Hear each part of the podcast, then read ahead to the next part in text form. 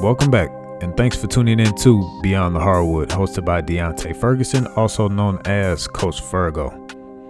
Today's episode, I'll feature Alvin Brooks III, assistant coach at Baylor University, and if you know AB, then you know his resume does not disappoint. Somebody who has had success at every stop that they have made, and is one of the best assistant coaches in the country, and a soon to be head coach in the making. So stay tuned as I tap in with AB coming up next.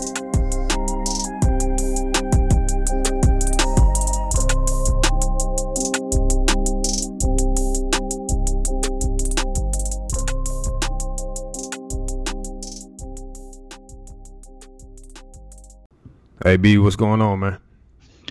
Not much, man. How you doing? All is well. All is well. Appreciate you hopping on.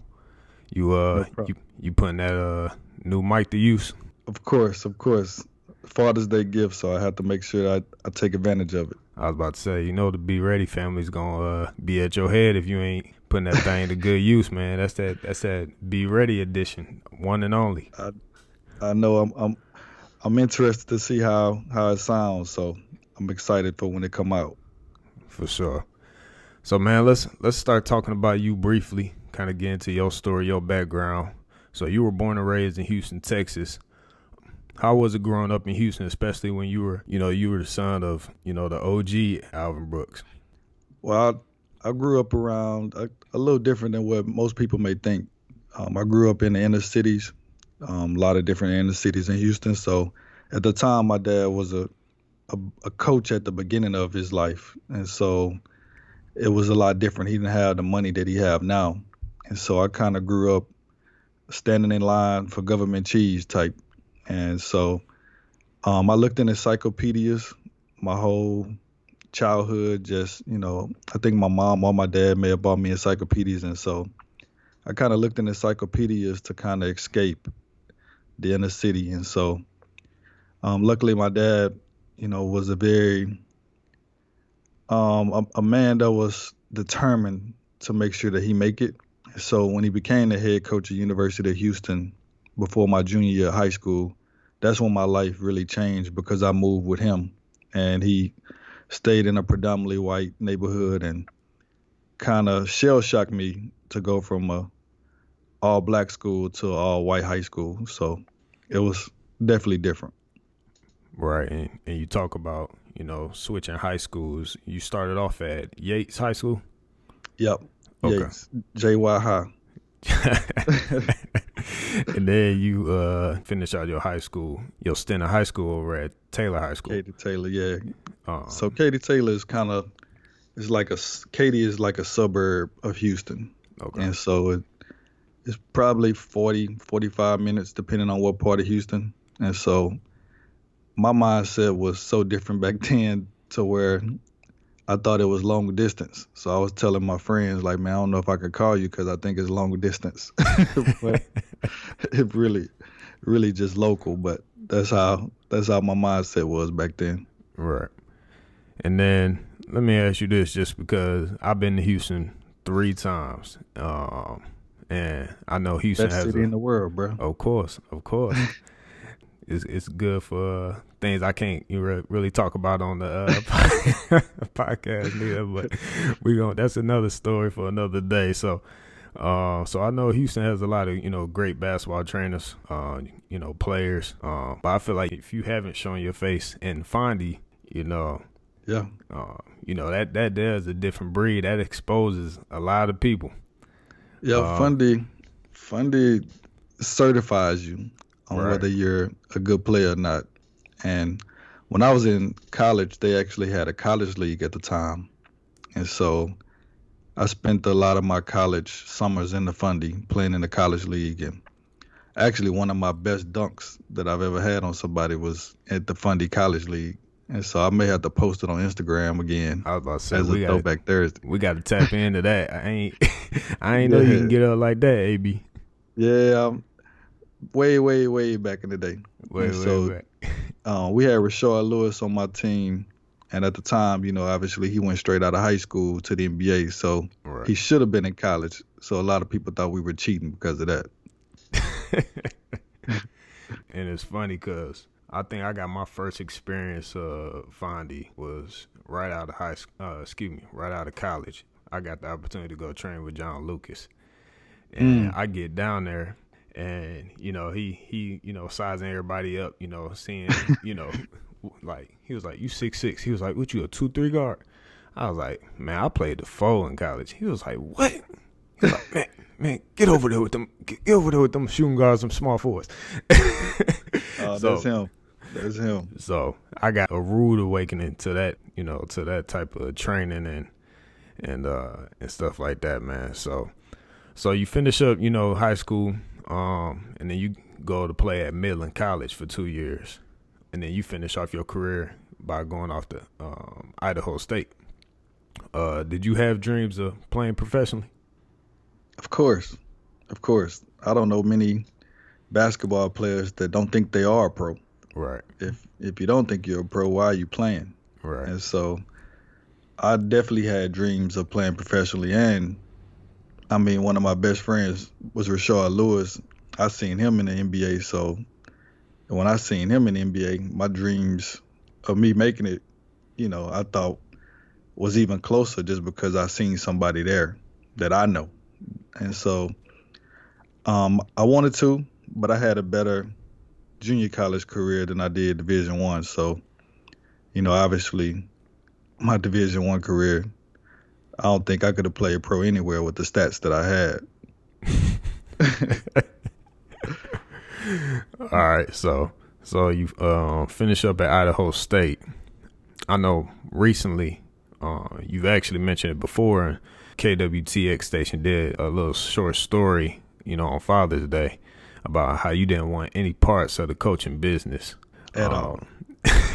especially after uh, you know seeing your pops be a, a head coach. What did you want to pursue career wise when you thought coaching wasn't the move? Well, initially, I have a business finance degree.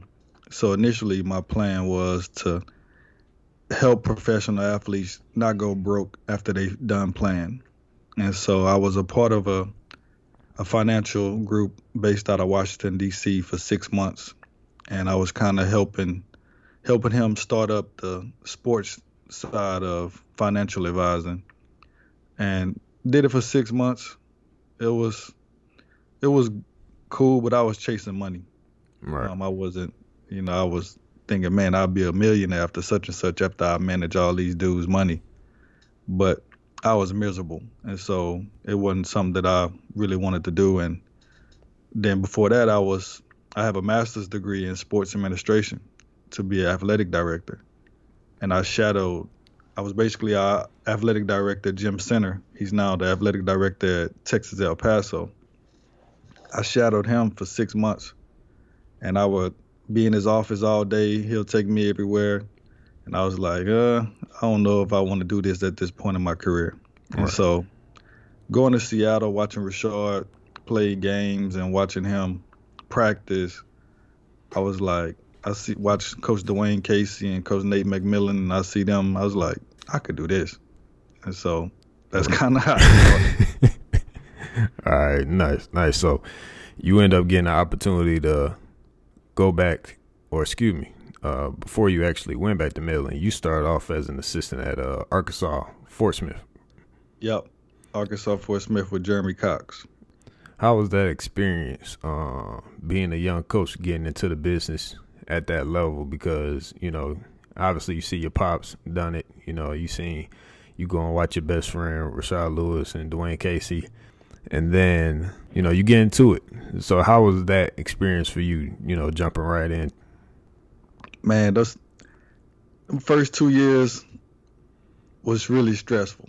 I'm not gonna even lie to you. Yeah. It was stressful because I put myself in a bad position. Um, I think as a young coach, I'm a huge relationship guy. Right. And so um, we stayed in the same apartments as the players, and so basically, we had four right below us as the coaches. And I was doing too much to where I was playing video games with them. Um, I was always with them. Um, they would ride with me everywhere. And it got to the point to where I was stressed out because I wanted to make sure that all of them succeed, and I actually had like a a hole in the middle of my head from it's called it was called alopecia because I was stressed out because I was trying my best to make sure that every single one of them make it and right. it was it was just too much for you know for a first first year head first year assistant coach.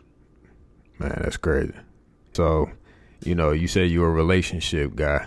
How were you able to balance out you know or kind of get yourself back on track to where you didn't stress yourself out trying to help the guys but also you know your health is important too? Yeah, I think the biggest thing is my my pops telling me like, listen, you can't save them all. Right. That doesn't mean that you don't try, but you can't stress yourself out when they fall short. Right. And so me just coming to the realization that I can't save them all, but I'm gonna do everything that I can to try. And then I stopped playing video games with them. I had to cross the line of okay, I'm a coach, I'm not a player with them.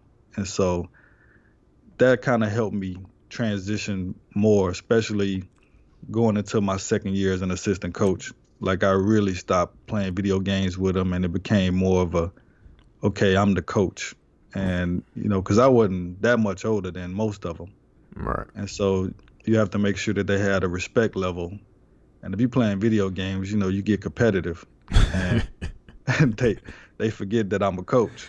Yeah. And so, you know, they say something and then I feel disrespected and now it could go the wrong way. Right, right.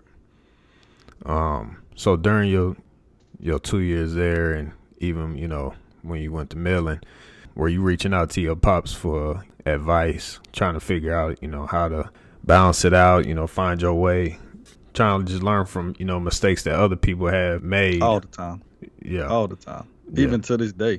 Right. I mean, uh, you know, I think that's one thing that you can never, you know, underestimate is having somebody you could call. And no matter, I mean, I listen, I, I work for Coach Scott Drew, and he talked to his brother and his dad consistently. Right. And so he's the all time winningest coach at Baylor, and he's still calling his family about how to handle things. Or, you know, they watch some of our games and they give them feedback on what they see. And so it's kind of a eyes on, you know, my dad do the same. He watches our games when he have a chance and he give me feedback because, you know, it's always better to, you know, we emotionally attached to the program. So it's always best to see what other people see outside. Right. So during that time or within that two year span of you being at Arkansas Fort Smith, y'all had a crazy success, um, including a 33 and 3 record uh, with a national title, and then you end up leaving, going to Midland, and then y'all run it back again and win national championships or win national title. So uh, it sounds like you you kind of on your Drake wave, uh, running back to back, back, to man, back, back to back, huh? Yeah, I know, right? I start. I, I, I should tell. I should have tweeted Drake and say I started the back to back. But now, man, we I was blessed to be first of all two great head coaches Jeremy Cox at Arkansas Fort Smith, and, and Grant McCasland at Midland. And I mean, we had great players at both both places. Right. Um, actually, a few guys, um, three Houston guys actually came from Fort Smith to Midland with me. Okay. And so three of us have back-to-back national titles, and the other one was a freshman. And one of them probably should be in the JUCO Hall of Fame because he was part of back-to-back national championships, and he was all tournament at both schools, which wow. I'm sure has never been done. Right. And so Jordan Brooks, he was a six three, six four, just player. Like played the four, but I mean he could handle it, rebound. The only thing he couldn't do was shoot, but in clutch situations he hit threes. It was the craziest thing. Man. That's that's OD, man. so yeah, I mean, that dude, he was a hooper, man. He was a hooper. And we had obviously at Fort Smith, we had Sonny Weems. He was the number one player in the country. Right. He ended up going to Arkansas. Um, Achille Passos was everything. And then Fort Smith, we had Nemanja. He went to Purdue, and then we had um, actually we lost a pro at Christmas at Midland, um, Nathan Jawai, like mm-hmm. a real pro. Like went to the, he just he went to he's from Australia, went to Australia for summer break, and never came and back. Then come back, never came back, and you know ended up in the NBA for a little bit. Right. Um, I think he's still playing overseas, and so I mean, for us to win without him, still is crazy in my opinion. So man, you were only at Midland for a year, and then you get on as an assistant at Bradley. Kind of talk to us about that, you know, that process and how it was transitioning from going, you know, JUCO to to finally getting your foot in the in the door at the Division One level. Man, a lot of people probably think that because of the success that I was a part of, back to back national championships, that that helped me get to Bradley. Far from the truth. Um, Jerrance Howard, who's now an assistant at Kansas University, he called me out of the blue and he's like, "Hey, you want to go to Bradley?" And I was like, "Bradley." I was like, "Why you not going?" Right. and then he's like, "Yeah, I'm a, you know, he's at Texas A&M at the time with Billy Gillispie. He's like, "Yeah, I'm gonna go to Kentucky with Coach Gillispie, and you know, Bradley's looking for an assistant and this and that." And I was like, "All right, cool." I was, so I ended up flying out there, interviewing, and Coach Les, Jim Les, offered me the job that night, and it was, it was definitely a humbling experience because when I went recruiting in Chicago, I think it was at the Joy of the Game, maybe. It was the first time in my life I've ever walked in a gym and not know one person. And you talk about like being like, what am I doing? Like I was I was looking around and I was like shell shocked. And a coach, Rodell Davis, he's now an assistant coach at Chicago State. He was an assistant at Drake at the time. I think I had that look on my face and he came up to me and he like helped me. He told me who was who, who's the scouting service guys I need to talk to, and you know what AAU coaches to talk to, and that helped me tremendously because you know, like I say, I'm big on relationships. So now I knew who, who to form a relationship with, right? And so, you know, that really taught me about. I think in the show to where like no matter where I go, I'm a genuine guy, so I'll be able to build a relationship no matter where I'm at. Right. And then while you were there, y'all had success as well. Two 20, 20 win back to back seasons. Yeah, we went to we, we played in postseason two out of the three years. Um, and so we had two 20 win seasons and a lot of great players and you know, Coach Les is a former Bradley Brave, so right. it was it was definitely a, a great time for me, especially my first experience as a Division One assistant coach. Right. And the Missouri Valley was, I mean, at that time you had Creighton in the Missouri Valley, Wichita State, um, and then you know a lot of the current teams that's in it now. So, I mean, it was the arenas was packed. It was it was big time. Nah, man, nah, that's big time. How how was it for you uh, moving? You know, to Bradley um, cause that's in Illinois. You know, you coming from Texas. Cold. the wintertime smacked you, huh? Man, it was snowing out, and one of those one of those winters was like, according to everybody, was one of the worst winters that they've had. And I'm thinking like, come on. So, um, actually, a piece of advice just for everybody: um, make sure that when you're a young coach, if you don't have to buy don't buy a house or a condo. Um, That's I right. made a huge mistake when I went to Bradley because I knew it was going to snow. I bought a condo with a garage just so I won't have to like deal with it like every morning when I when I wake up. And because of that, you know, once I went to Sam Houston, I couldn't afford both, and so I ended up foreclosing at the spot in um, Peoria, Illinois. So while you're young and you're moving around, rent as much as you can. That's right. That's right. I forgot you told us that story. Uh, I think on one of the early episodes to be ready. That's, yeah. Oh man. Learn from my mistake. for sure, for sure. I put that in my back pocket. But um, yeah, if I call you and you buy, buying, I'm gonna be like, bro, what are you doing? You know, I'm gonna hit you before I even buy. That way, we ain't even yeah. get to that point. so, so you uh were at Bradley three years, and then you end up heading back to Houston. You know, to get away from that the winter and all that good stuff. Uh, talk to us about that and how that came about.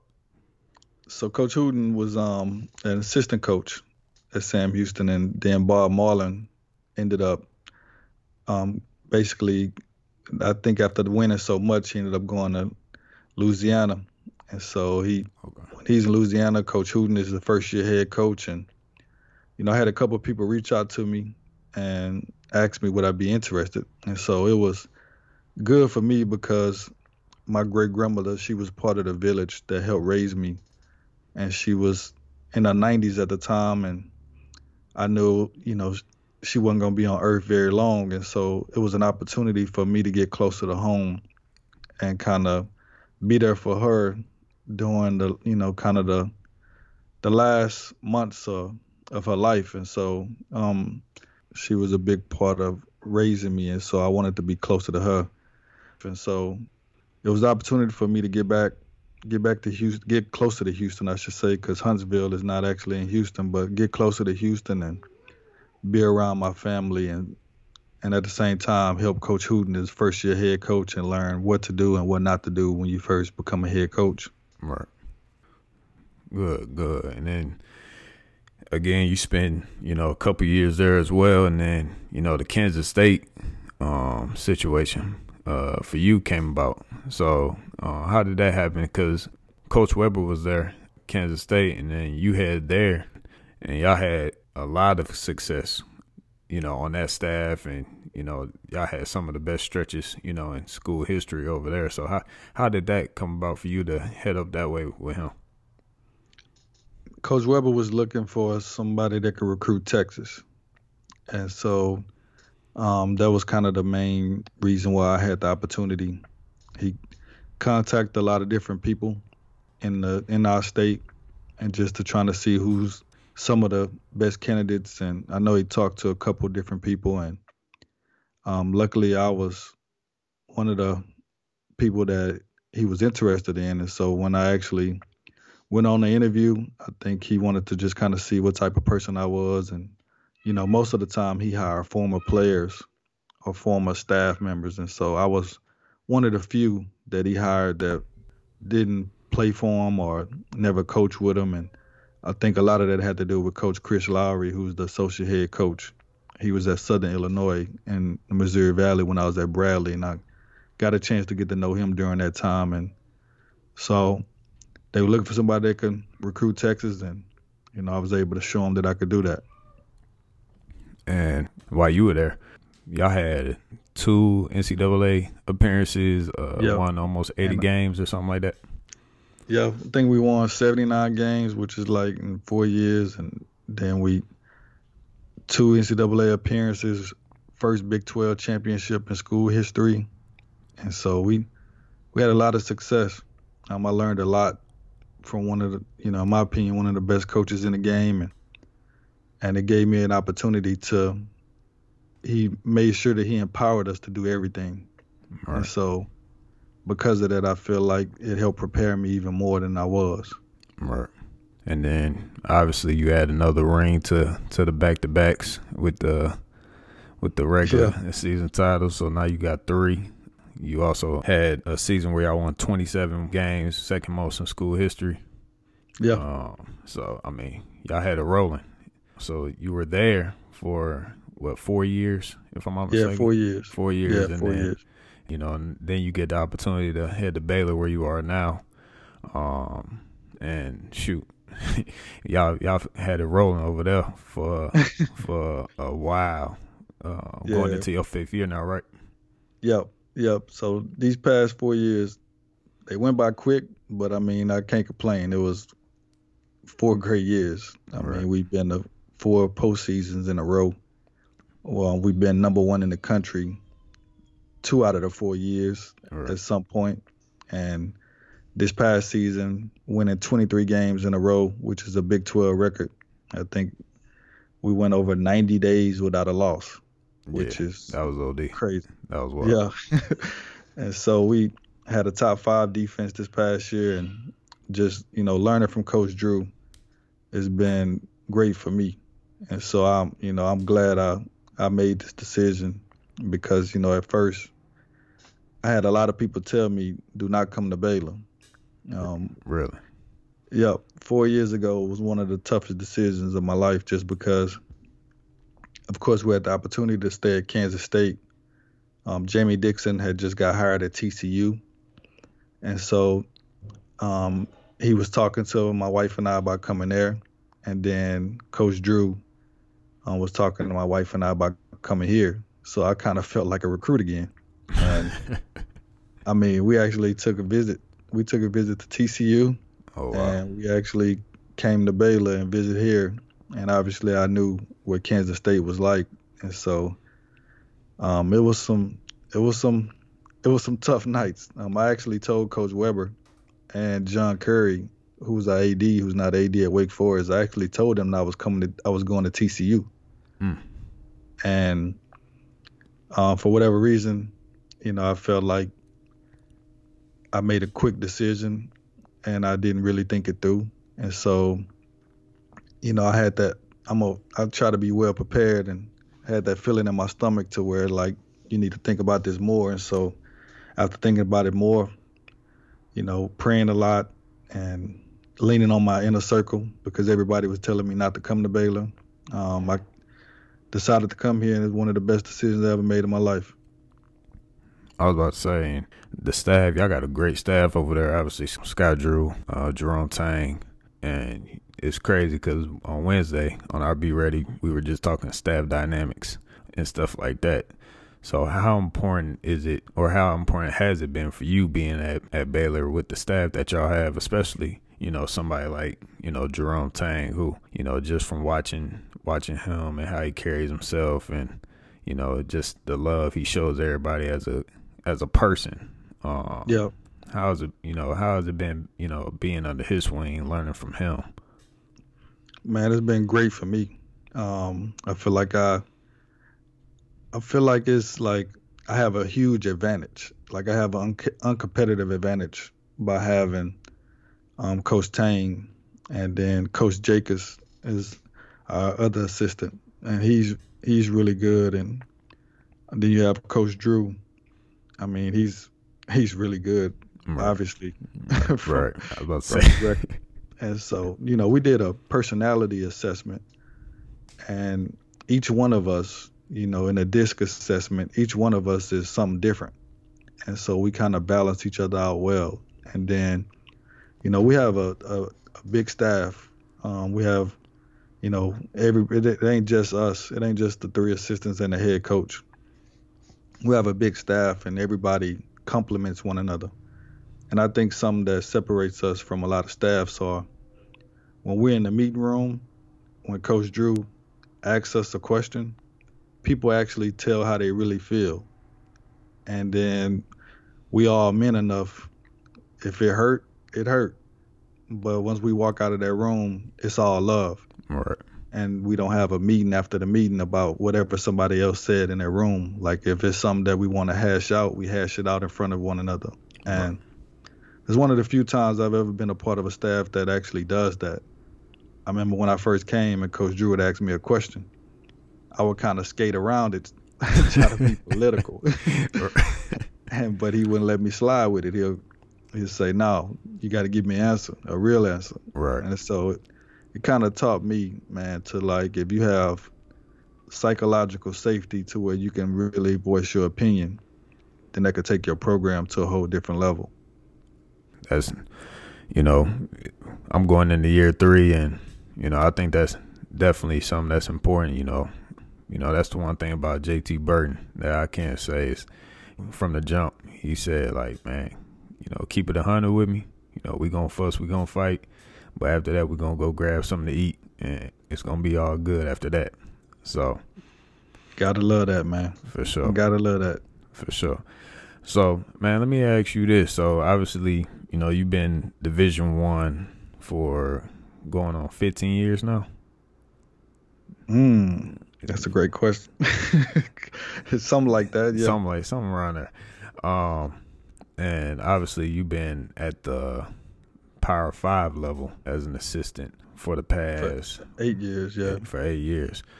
How so? How is it balancing out? Because you know, some people, um, will say that you know it's hard to balance out the egos that come with you know some of these these big time guys that come into your, the program and you know like we was talking about the other night you know sometimes uh, production can outweigh problems um, yes so how how is it weighing balancing out i should say um, some of these guys egos or is this something at Baylor that y'all do a good job with, you know, making sure it's nipped in the bud before anything gets too crazy? Oh, it's a it's the constant fight. I don't care where you at, it's a constant fight. Um, I like to tell our players and even our staff at times, like we all have an ego. Right. You know, you got an ego, I have an ego, we all have an ego. Right. Um, some people egos are just bigger than others and so you got to figure out a way to. I mean, I think in order for you to be good at whatever you do, you have to have an ego, and so you just got to know how to control it. And so the right. biggest thing for us is just controlling it, um, because your best players, egos are gonna be big.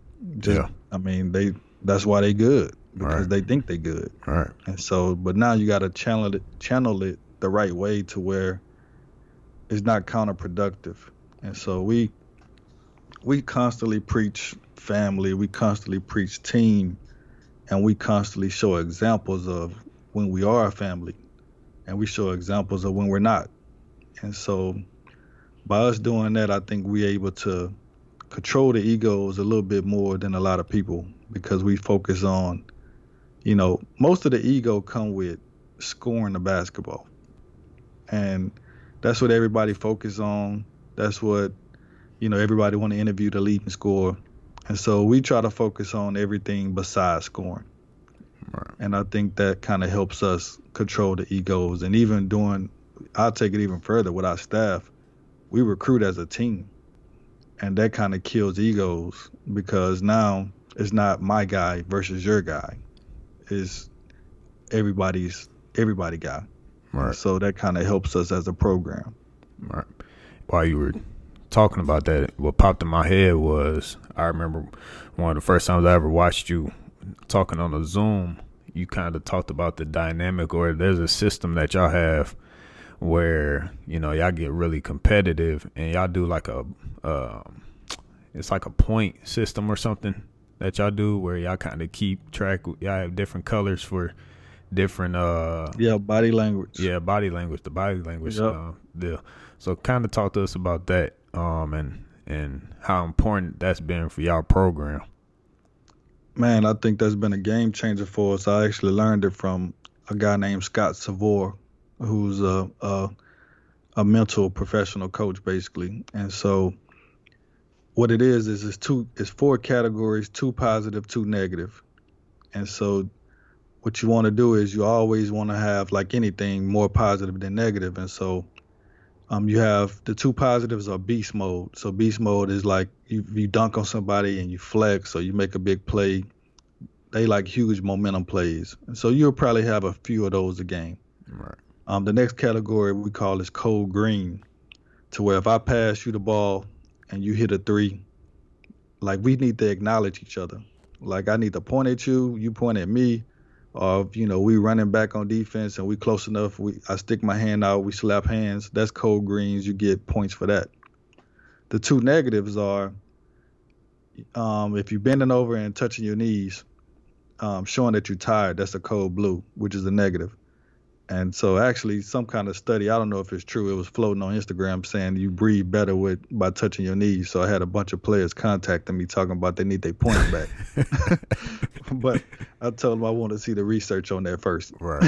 but so that's the code blue. And then code red, if I pass the ball to you and um, the ball go out of bounds, you get mad at me and put your put your hands up, like your palms out, and we like, no, we don't want to show that it's not my fault. That's basically saying that's not my fault. Right. And so we don't want to show nobody up, and that's code red. Anytime you fuss at the referee, it's a code red, uh, whether it was deserved or not. And so we deduct points for code reds and code blues. And at the end of the day, we add the positives up and we divide them by the minuses. And you need to be above a 3.0 um, positive over negative. And if you're not, then you have something a little extracurricular with the strength coach. Man. And it's helped us because, I mean, most most guys, I mean, you have a few superstars that's gonna get drafted lottery. Right. After that, 90% of NBA are role players. So what a what a pro scouts are gonna look at? They're gonna look at what kind of teammate um, you are. And so we're kind of instilling habits of them being great teammates. And now, when they had that opportunity to work out for an NBA team and they have those habits, they're going to stand out because everybody's not doing that. Because most people are going to be into themselves. And nobody, if you go out, I ask our players, if you go into the Lakers tomorrow, how many shots you going to get? Shoot, maybe less two, three, if that. Maybe two or three. Yeah. three if you get the rebound. Facts, facts. so what are you doing to to make sure that they keep you on the team? If you just sitting over there on the bench and you just mad, they not gonna they not gonna they gonna kick you off the team. They gonna right, let you right. go. And so you got to figure out a way to make yourself be a part of something bigger than you. And if you think you're just gonna do it when you get there, you're wrong because now you got a, a habit of being selfish, mm-hmm. and so it's, it's gonna it's gonna follow you. Right. And so we try to like instill that at a at an age to where hopefully when the scouts leave, it's better. I know we've had former players that has told us like, man, they said that I I touch hands, I do this, I do that, and I'm like, bro, we've been trying to get you to do that for three years. and, and you know now he's doing it and he's making money because of that. You know, another thing that popped in my head while you were telling it was you actually was talking about Mark Vital and how he was arguably, you know, y'all best defender. Um, yes. uh, tell us, you? I think you remember what story I'm talking we, about. Um, we call it Mister. We call it 95 percent. Um, so Billy Donovan, he always talked about when he's at Florida as the head coach. 95% of the time you're not going to have the ball. And so he actually, we calculate like, okay, you played 24 minutes, and we'll ask him, how much time did you have the ball in your hands in 24 minutes? Now you'd be surprised at some of the answers. You should do that next year. Right. Like after y'all scrimmage or yeah. after the first game, just ask them, like, calculate it.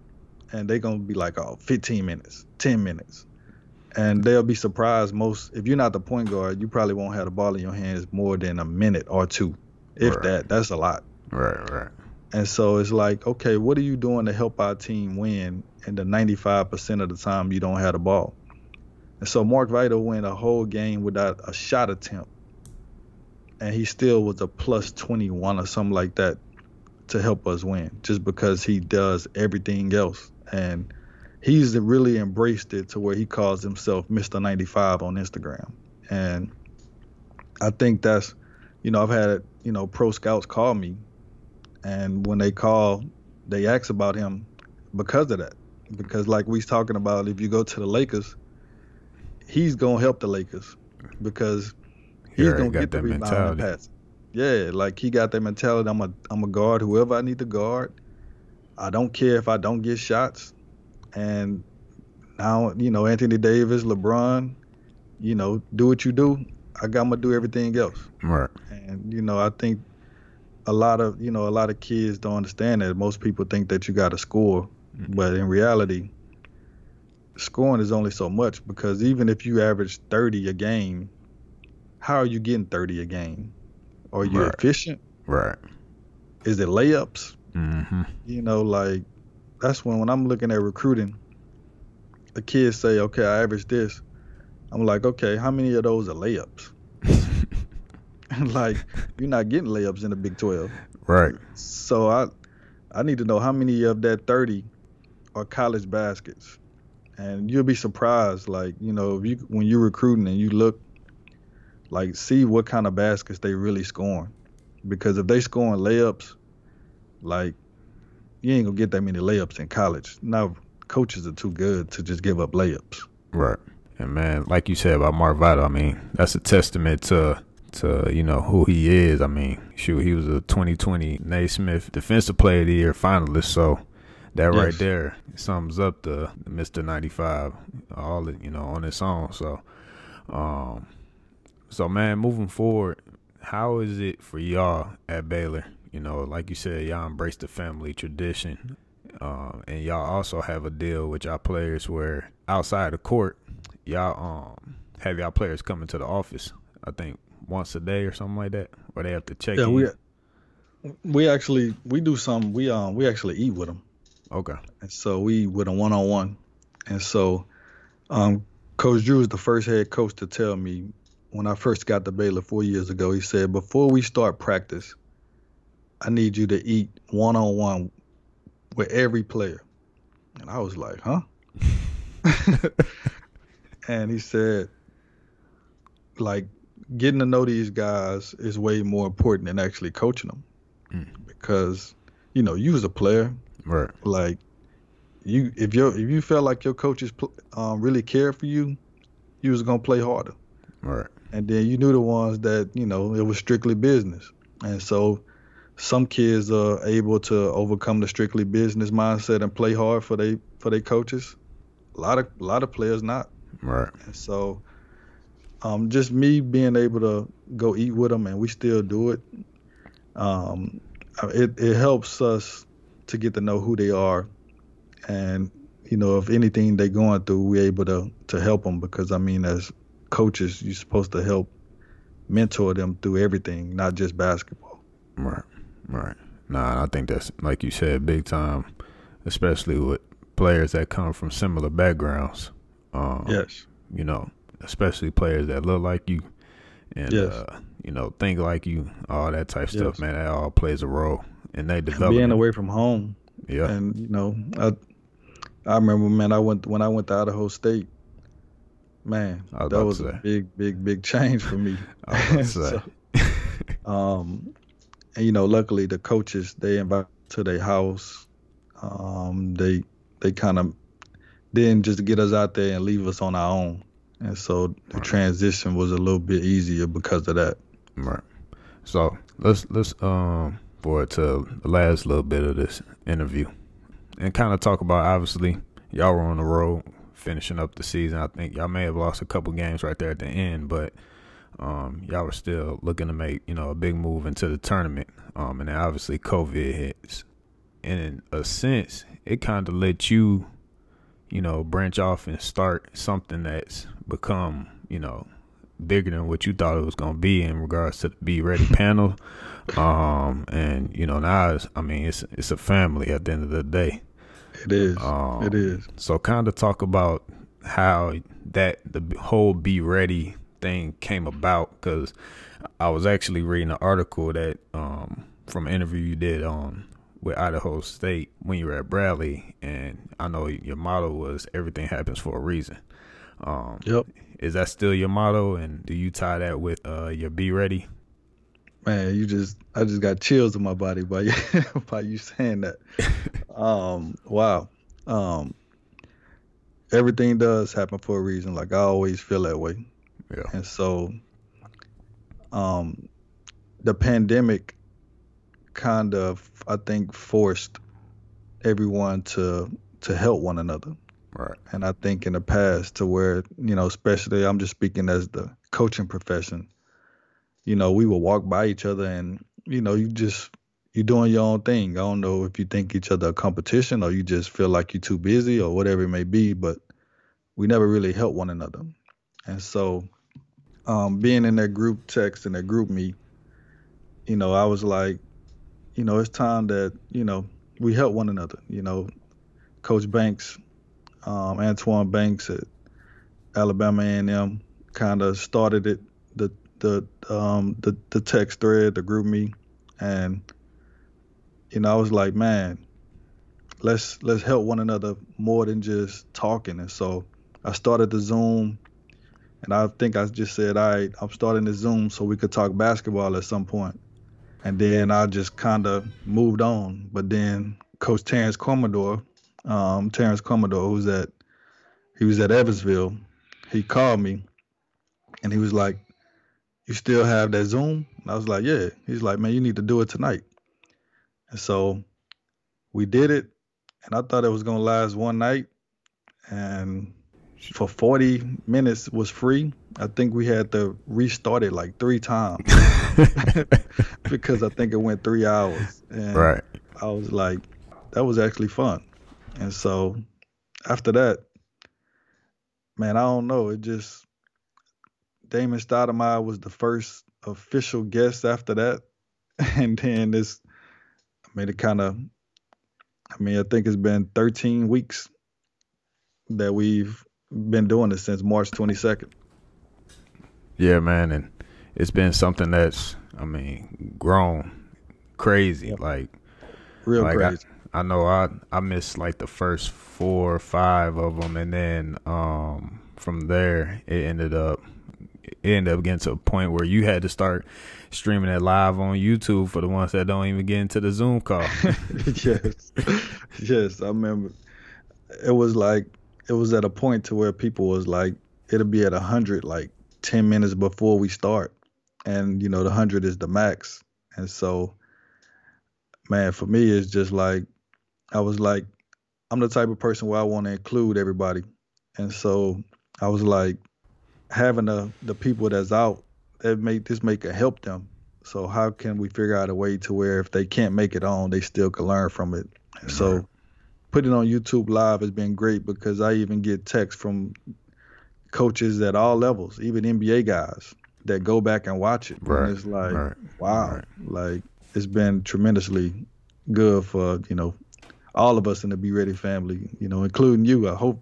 Oh, for sure, for sure, man. Shoot them. Man, my girl, she knew off rip, man. Them Wednesdays and Saturday nights at the time, like, like Hey, I'm sorry, baby, but hey, I'll yeah. holler at you in the morning. I know. I think I think all I think everybody they kind of happy that we we down to one once a week. So now they get they get a chance to spend time with us on the weekend. Oh, for sure, for sure. So let's get back to it, man, and and finish up with. uh Let me ask you this, because I know you know, obviously outside the court, um, one thing that you take a lot of pride in is I know you have a family, you got two boys, um, and you talk yeah. a lot about you know your oldest who um, has autism. Yeah. Um, you know, how important is it or has it been, you know, especially for, you know, the Be Ready family, you know, really anybody that's affiliated um, with you to you know, support, you know, your Be Ready movement because I know what you've done is you've actually had the apparel that you started selling, and you had proceeds from that going to um, autism. Autism. Yeah. So, kind of talk about that.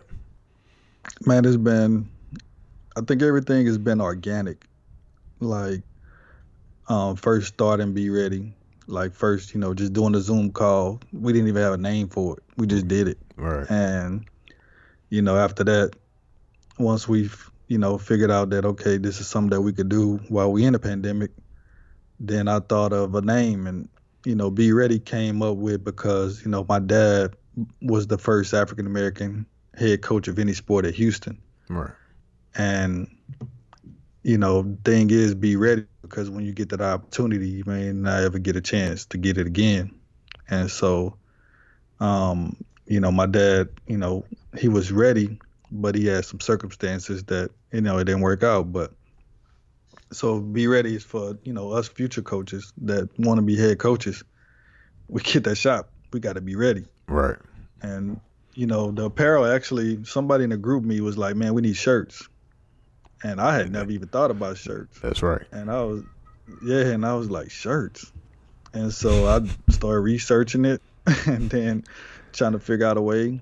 Um, and actually, you know, starting the shirts out, you know, I talked to my wife. I was like, you know, if we are gonna sell shirts, like we need to help somebody, you know, help somebody with it. And so, right. obviously, autism is dear to us because of our our family, um, my son, and so Um, it's actually two different groups in town that we we um, is one called No Limitations that actually they have sports. Uh, our sons play sports, and it's a nonprofit, and they volunteer, and it's just for our kids with autism and disabilities, and they play basketball, baseball, football. I mean, it's they play everything, and so um, we for sure are going to donate um, some of the proceeds to them, and then it's another one we just trying to research to see if we can, because a lot of a lot of them don't accept donations, but right. if not, then we'll just donate. Um, donate to no limitations for sure. Um, Right. from now until whenever we're done. But um, so it's been organic. It's not something that you know that I I still still learning on the process. We losing a lot of money on shipping. I'm not just because you know I don't I don't want to charge people an arm and a leg for shipping. Right. And so when I go pay for it, we're always over budget on shipping. So learning learning their process too Right. uh, right now, and so um, everything's been organic. So I, you know, that's what you know. I'm just ready for whatever's next. You know, Right. people talking about joggers and all this and that. I don't know. To say windbreakers, you know, Yeah. shoot, we we need it all. Shoot, especially Yeah, I know. get the get the uh, be ready Jabot pants. I don't know if you remember them. oh man, I used to have Jabot pants. I'm from I'm from Houston, so you I know was about to Jabot say. started in Louisiana, so we always had that.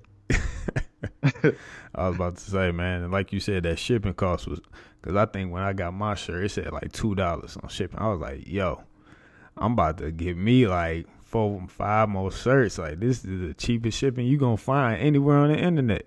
Yeah, It ain't nah, gonna take five to seven days to get to you. Nah, no man. So we, I've been actually the ladies that's in the post office. They they kind they used to me now because I've been up there like four times. So Right. they kind of trying to help help us through the process. But you know, it's been it's been a learning experience. Yeah. Um, definitely. I don't. I mean, I, I got a lot of respect for people that actually sell clothes out of their house. I can tell you that for sure. it's a big. We, you know, we didn't expect people to. You know, we just did it just for the family members because everything is pre-ordered. Right. And so, but it's been surprise. I don't know a lot of the names that pop up from people buying. I don't know how they found out about it or what, Right. but um, I'm definitely excited to be able to take a check because no limitations and um, Dud Autism groups they have no idea that we're doing this, Right. and so it's gonna be fun to take the check up to them and and just to see their reaction, um, and hopefully it, you know, it'll help help them. Yeah, man. That's that's what it's all about. You know, a lot of things are more important than basketball. Um, Way more important. You know, Way so more important. so nah, man. You know, last man. Let me ask you. Um, ask you this. What what advice do you have for for the young guys, um, like myself or anybody, you know, in the early stages of coaching and you know looking to have as, as much success as you've had. Um, you know, what I mean, um, what what advice can you give them? Um, this may sound simple, but don't get frustrated.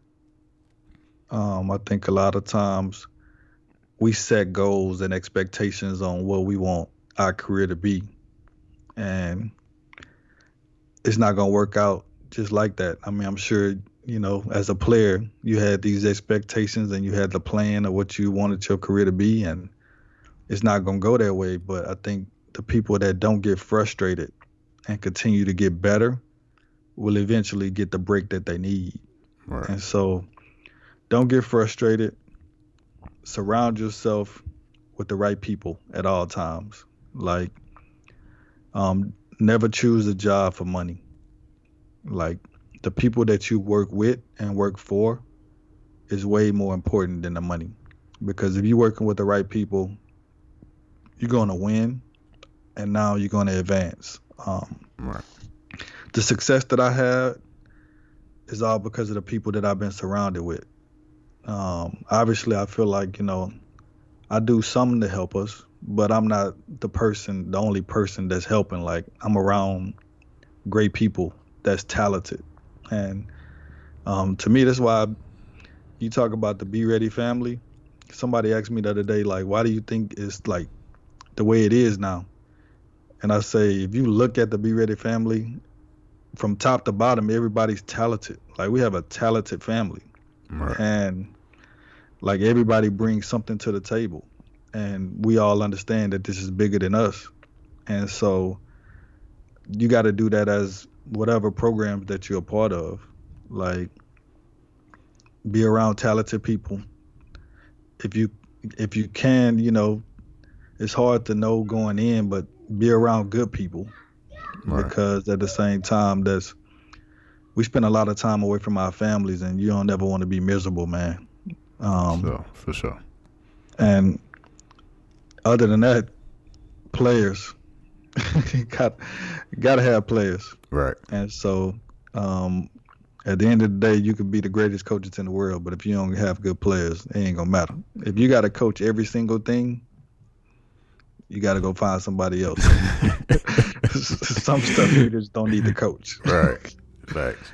Facts. Man. So, I, that would be it, man. I I've been blessed, but you know, three years in the game, man, you got a great opportunity. You with a great, great person, um, Coach JT. So, you know, embrace that opportunity, man, and you know, I'm, I'm looking forward to to following how y'all do. Most definitely, man. I appreciate that, and I appreciate you taking the time out this morning. Uh, you know, do this interview and and not interfere with you know my my full five dollar uh peak DoorDash pay. I'm about to get this evening.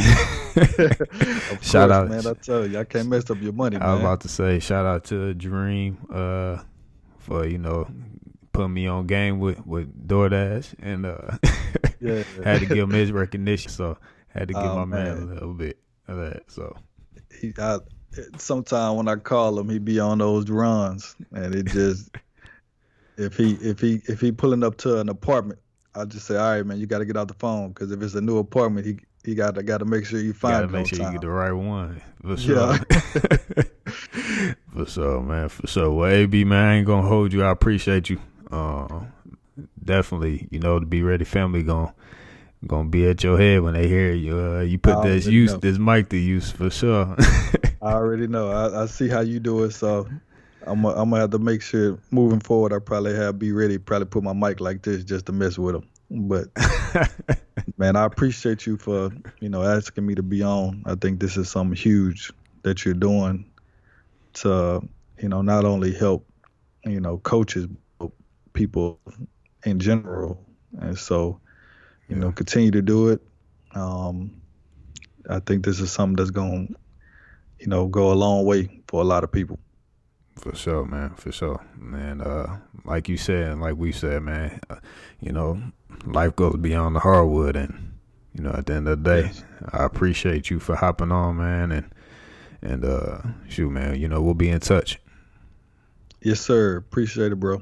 All right, for sure. All right. Thanks again for tuning in to Beyond the Hardwood. Just a quick reminder to share, subscribe, and leave a review as we continue to build this platform. And remember, until next time, life goes beyond the hardwood.